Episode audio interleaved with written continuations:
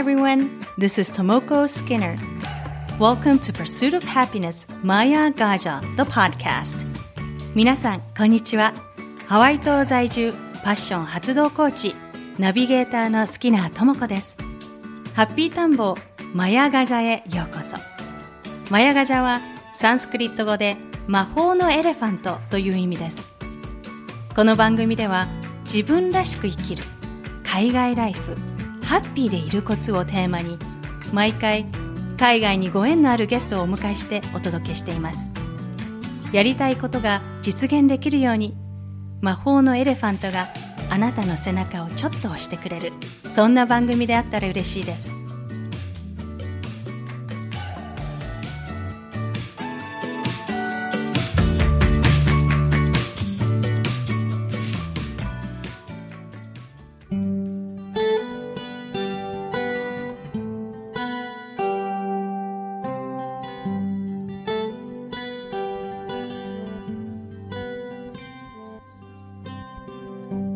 ハッピータンボマヤガジャエピソード41今回のゲストはロサンゼルス在住のハリウッド俳優マルチアーティストのリリアさんです。リリアさんは東京出身の元クラシックフルート奏者で11歳でプロデビューして以来20以上もの国内外の音楽コンクールで優勝されています。2009年バンクーバーオリンピックでは浅田真央選手のショートプログラム使用曲を提供し話題となりました。その後17歳でハリウッド俳優になることを夢見て単身渡米。ナイキおよびユナイテッドエアラインの全米テレビコマーシャルに出演。そして今年日本でも人気の戦隊ものシリーズパワーレンジャーのアメリカ版 TV シリーズにイエローレンジャーとしてもキャスティングされました。現在、ハリウッドでも最も期待される日本人俳優の一人となっています。それでは、インタビューをお聞きください。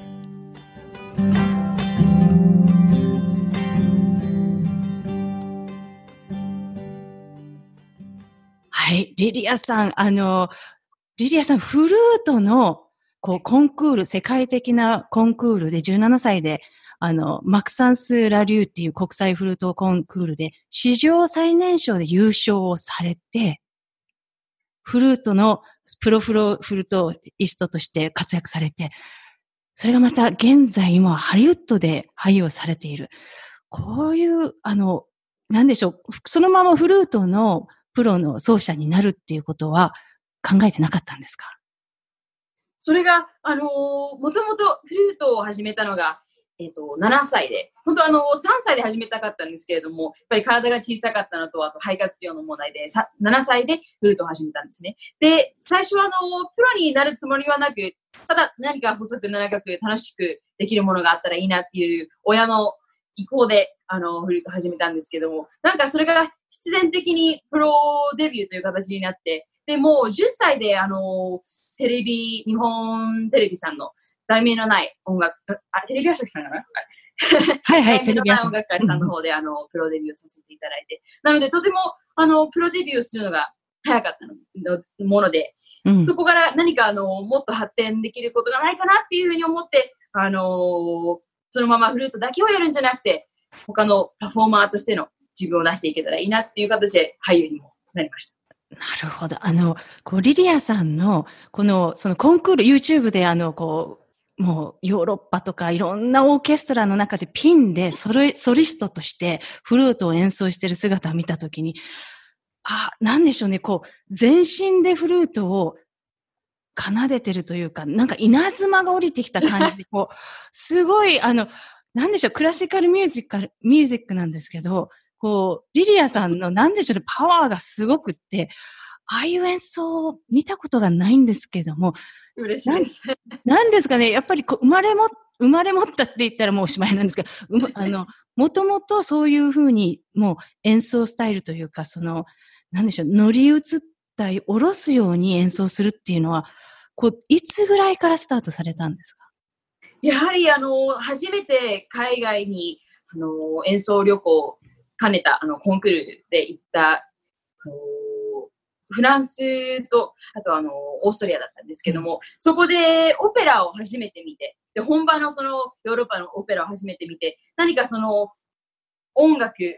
を体全体で、そして、あの、フルートは声を出すことはできないんですけれども、何かそのフルートっていうのを声、自分の声じゃないですけど、それを使って全身全霊の表現をできないかなっていうのを思った時に、そこでその作曲家のバックグラウンドだったり、それからあの曲の情情景を自分で描きながらその演奏したりっていうことを始めたときに、何かそういった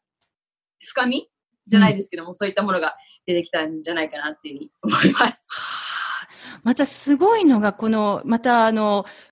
中学2年生の時に浅田真央選手のオリンピック使用曲、その仮面武道会っていうのを演奏を担当されたということなんですけども、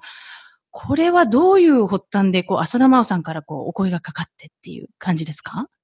当時、あの、今と違って、あまりインターネット上で人を探したり、インスタグラムで探したりっていうことはなかったので、本当に演奏会に来ていただいた、あの、ある方が、浅田真央さんのマネジメントを担当していらっしゃいまして、うん、で、そこから、あの、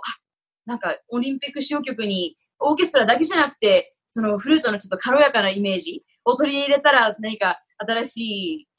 演技ができるんじゃないかなっていうことで、そこでお声がかかりまして、で、実際に演奏会でライブ録音をさせていただいて、という経緯です。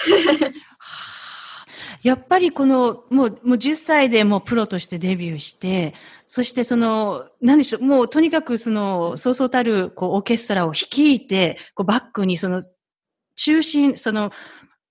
なんでしょうね、もう年代的にももうすごいあの皆さん、リリアさんのもう十分もうお父さんやお母さんっていう年代の方たちを引き連れてソロでピンでこう演奏するっていう、それはやっぱりその最初のうちはなんか緊張だったり何かこうプレッシャーだったりってありましたか？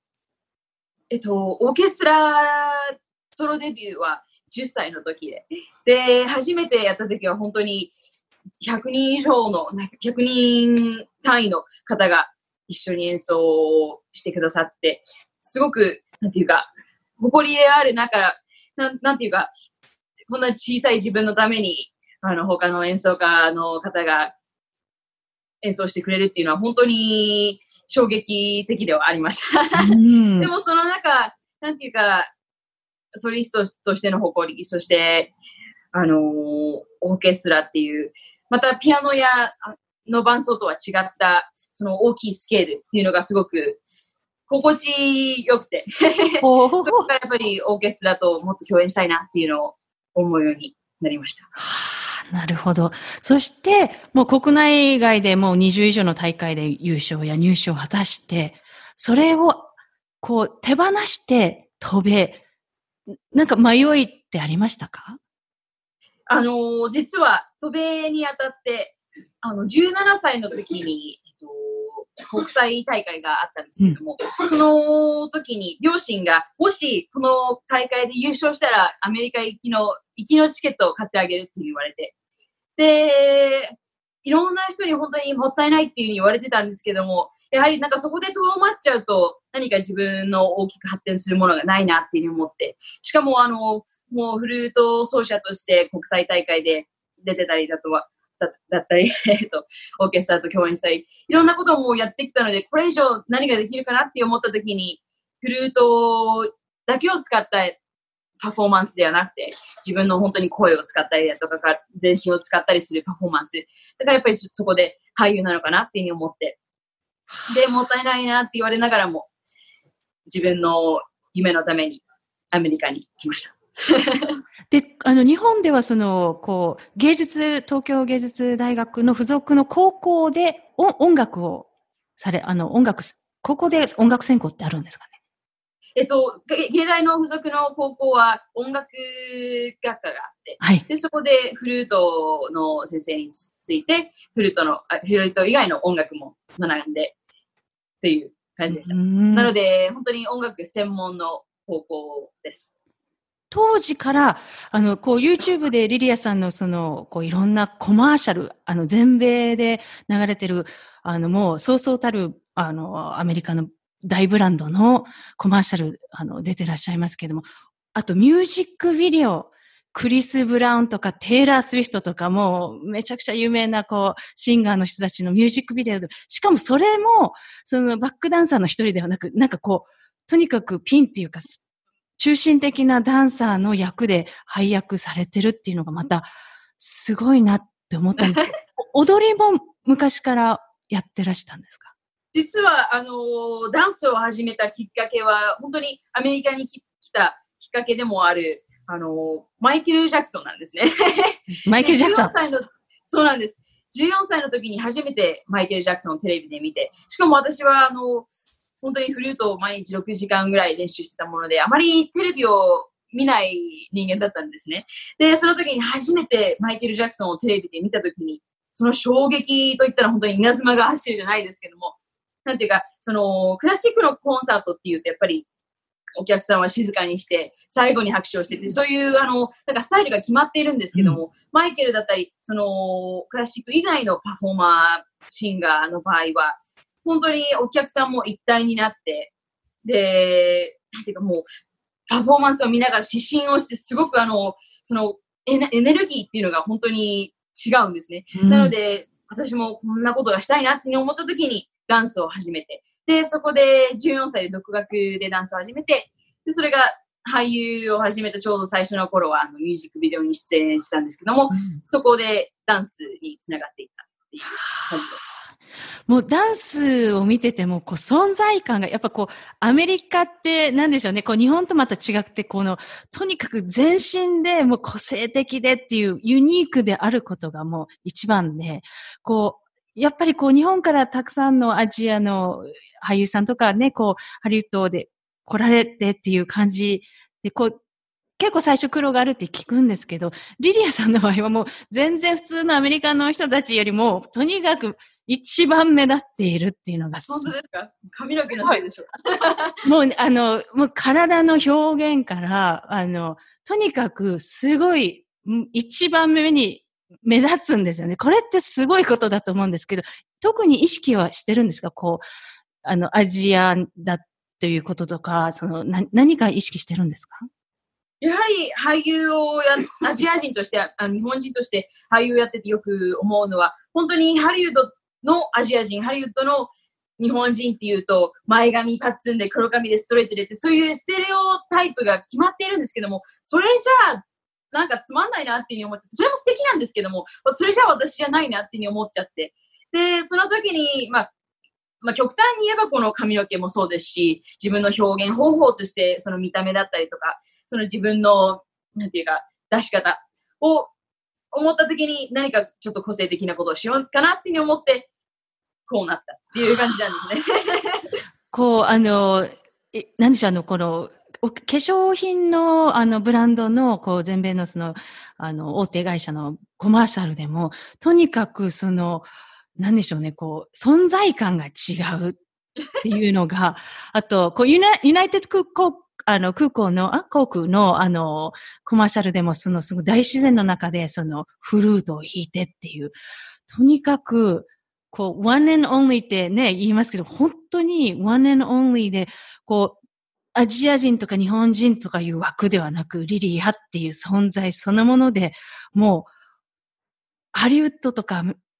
ね、そ、そこでもうとにかく光ってるなっていうのがもう、こう映像見ててわかるんですよね。他のアメリカ人、全然なんか普通にさーってこう通っていく感じなんですけど、リリアさんのバッっていうインパクトが。やはり、うん、あの、日本っ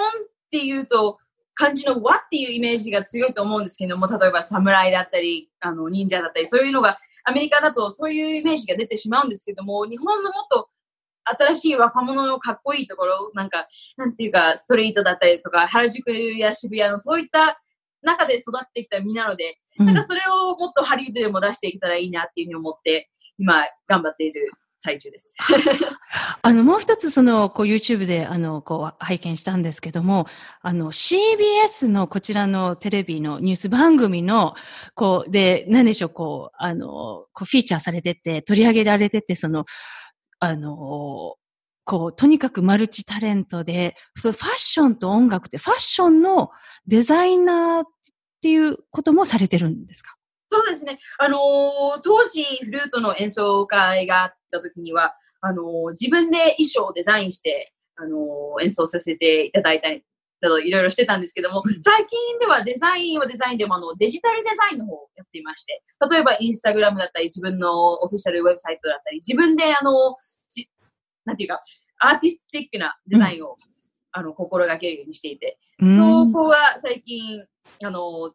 デザインもデザインでもやってるところです。じゃあ、グラフィックアートっていう感じで。そうですね。ビジュアルグラフィックアートデザインの方をさせてすごい。とにかくその体も、こう、体もそうだし、歌うこともされてて、あの、デビューシングルで、あの、今、サウンドクラウンクラウド .com で聞けるんですけど、I think I like that featuring リリアツ。出たばっかりなんですけど、そのシングルについてちょっとお聞かせください。はい。フルート奏者としてはあのずっと音楽をやってたんですけども、うん、ずっとあの歌手、自分の声を使った音楽表現もしたいなっていうふうに思っていて、やっとそれが形になってすっごく嬉しいんですけども、えっと、今月、先月かな ?2 月のおしまいに、えっと、I think I like that っていうあのシングルを初デビューシングルとして出させていただいて、で、この曲は実は日本語と英語を両方使った楽曲なんですね。なので、このコースはずっとあったものではあるんですけども、やっと形になったっていうところです。で、あのー、去年の11月の暮れに、4年ぶりに日本に帰国をして、で、その時のことをインスパイアされて、この楽曲を書かせていただきました。これ、あの、ヒップホジャンルはヒップホップラップっていう感じになるんでしょうか？そうですね。あの、ヒップホップですけども、もっとなんか、いろんな世代に聞きやすい、結構あの、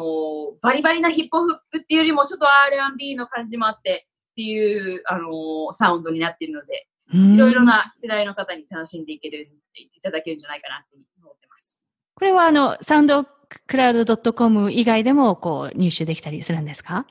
えっと、現在はサウンドクラウドエクスクルーシブっていう感じで、うん、あの配信させていただいてるんですけども、ものもうすぐあのミュージックビデオの方もあの撮影をしようかなというふうに思っていて、なのであのいろんな、えっと、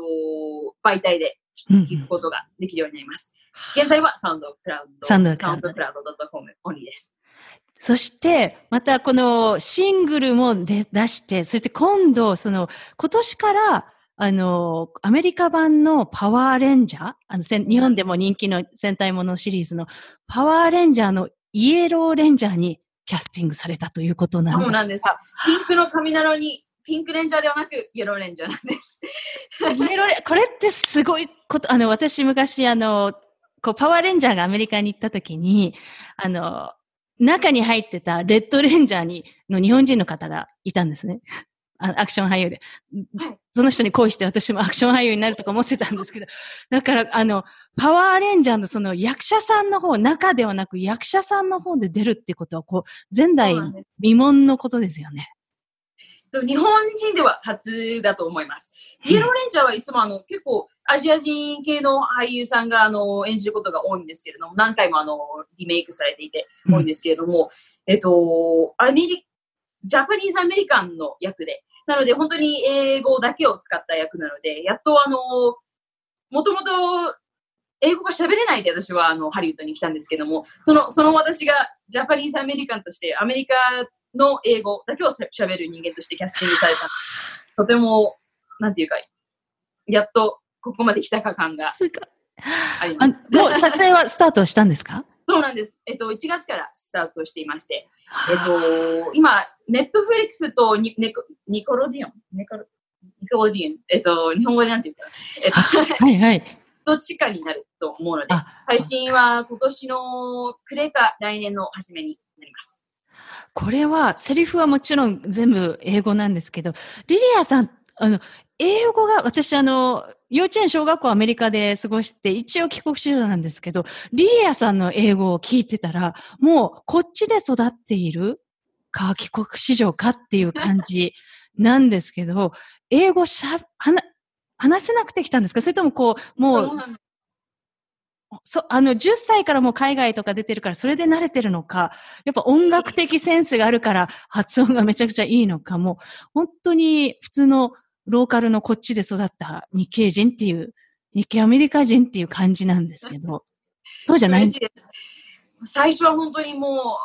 う、Hello, how are you? ぐらいしか本当に言えなかったんですけども、やっぱりあのー、アメリカの高校にシニアで行くことができて、で、あまり日本人の友達がいない環境で英語を学ぶことができたので、それと、もともとあの映画を見ながら、アメリカの映画を見ながら英語を学ぶことをやってきたもので、なんていうか、アメリカ英語、ネイティブの英語に触れる機会がとても多く、そこから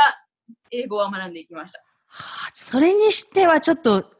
あの、上手すぎっていう、あの、上手、いや、なんか本当にネイティブです。fake it till you make it ってよく言うんですけども、本当に、なんていうか、ものになるまで、冗談でもいいから、本当に、その、それ、なんていうかな、日本語で fake it till you make it。なんて言えばいいんだろう。日本語難しいですよね。もう、こう、とにかく、できてますっていうことでもう出すっていう。そうですね。ねそれをもとに英語は自分で学んできました。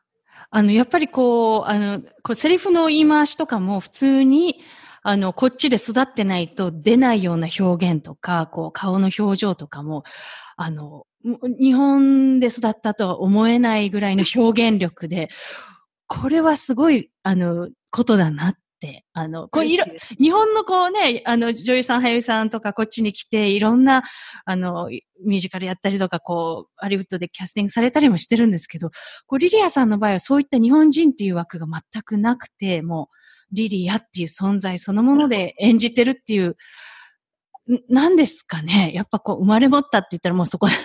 いやいやいや、まだまだなんですけども、やはりあのこういった髪をしている以上、あまり日本人、日本人っていう役よりも、何人でもいいからキャスティングしてますっていう役にあの配役されることが多いもので、だからこそ特に英語が本当にちゃんとできてないとキャスティングされないので、今それを考えながら頑張っている最中でもありながらキャスティングもされてます。あの、キャスティング、あの、こう、何でしょうね、こう、ちょっと私も、あの、想像でしかないんですけども、こう、たくさんその、こう、突然キャスティングのオファーが来たりして、オーディションに行ってても、どれぐらい年間受けたりするんですか？もう、毎日オーディションと撮影の繰り返しで、例えば、あの、今日なんかこのインタビューの前に2つオーディション を受けてきて。いて、その後もう一つ、あの、インタビュー、あの、インタビューでもあの、なんていうのかな、キャスティングのインタビューがあるんですね。はいはい、なので本当に一日何個もある時もあれば、あのー、撮影がある日にキャスティングが入っちゃうこともあって、あ、今日行けませんっていうこともあるので、本当にもう、いつ入るかわからないので、スタンバイ、いつもスタンバイ状態。うんあの、オーディションの時に、あの、最初、ね、入って、こう、机に、こう、なんでしょう、ディレクターとかキャスティングディレクター、いろんな人が座ってるじゃないですか。入って、まず、その、自己紹介するときってどういうふうに自己紹介してるのか、ちょっとそん、あの、見せ、あの、聞かせていただけますか？そう、じゃあ、例えば、えっと、Hi, how are you? So, ね、えっと、例えばその、キャスティングディレクターに、How are you? って聞かれたら、I'm living my dream っていうふうにいつも言うようにしてるんですね。うわちょっと、あの、違う、なんか、なんていうのかな、ちょっとユニークな、あの、開始なんですけども、それでちょっと印象づけて、うん、あ、面白いなっていうふうに思われるようにしています。そっか、あの、やっぱりこう、あの、Hi, how are you? って I'm doing good だったら普通に、あ、そうですか、あの、元気です、みたいな終わっちゃうけど、I'm living my dream. あの、もう、めちゃくちゃ、こう、人生。届いてますっていう。もう楽しんでるっていう。印象づけるように。それはすごい。で、そこでやっぱりその自分のことを説明して何かこう、あの、特技みたいなものを一つ見せたりとかもするんですか？それはあの、例えばあの、キャスティングにもよるんですけども、例えばあの、自分の特技を見せてくださいっていう時はもちろんあの、フルートを持って行って、で、フルートでアピールして、で、実際にあの、アメリカン航空さんの、あの、全米テレビコマーシャルではフルーティストとしてキャスティングされたので、本当にあの、特技は持っといた方がいい世界なんですね、ハリウッドっていうのは。そうですよね。で、この、あの、やっぱりその舞台でいろんな舞台に立ってきて、そしていろんな有名の方とも共演もしてきたり、あと日本でもテレビ番組に出演したりとかあると思うんですけど、オーディションでやっぱ緊張したりっていうのはありますか？もう緊張というよりも、なんか楽しみの方が多くて、本当に自分の表現することがとても好きなので、もともと舞台に立ってきたりだとか、テレビに出演させていただいたりとか。なので、もう毎日のオーディションは楽しみの一つであります。やっぱそこが違うんですね。緊張っていうんじゃなくて、たぬ、わく、もう好きで好きでしょうがないっていう表現がすることが。そうですね。緊張することといえば、本当にあの、オーディションの結果を待つ方が緊張というか、何かもうドキドキする方で。実際にその、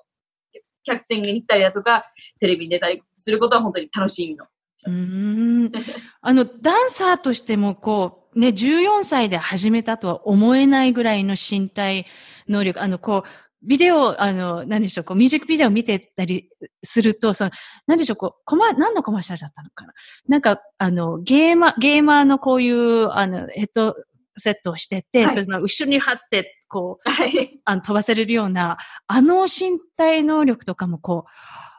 う、14歳からダンスをスタートしたと思え、もうダンスでフルーティストじゃなく、フルフルートのね、ソリストではなく、ダンサーとしてもちっちゃい頃からやってきたっていうような、もう表現があるのはなぜだろうっていうもう不思議に思っているんですか？なんでですか？とか言って。なんていうか、あの、本当に好きなことがあると、もう、それにすごく打ち込んで集中をするタイプなんですね。うん、なので本当に最初にダンスを始めて、始めた頃は本当にマイケル・ジャクソンっていう憧れがあって、もうそれになりたいなっていう、もう一心でダンスを自分で独学でやってきたので、本当に、なんていうか、苦、苦じゃなかったっていうよりも練習も苦じゃなかったし、なので、ダンスっていう表現方法と音楽っていう表現方法はもう本当に、なんていうか、自分の体の一部じゃないですけども、そんな感じでやってきてます。Thank you so much for listening to Maya Gaja, The Pursuit of Happiness. 番組をお楽しみいただけたら、ぜひレビューに感想をお書きいただけると嬉しいです。今回のインタビューの詳細は番組ウェブサイト www. マヤガジャ .com をご覧ください。番組は毎週日本時間の水曜日に更新しています。iTunes もしくはお使いのアプリでこの番組の購読ボタンを押していただくと自動的に番組が配信されます。それでは次回までアローハ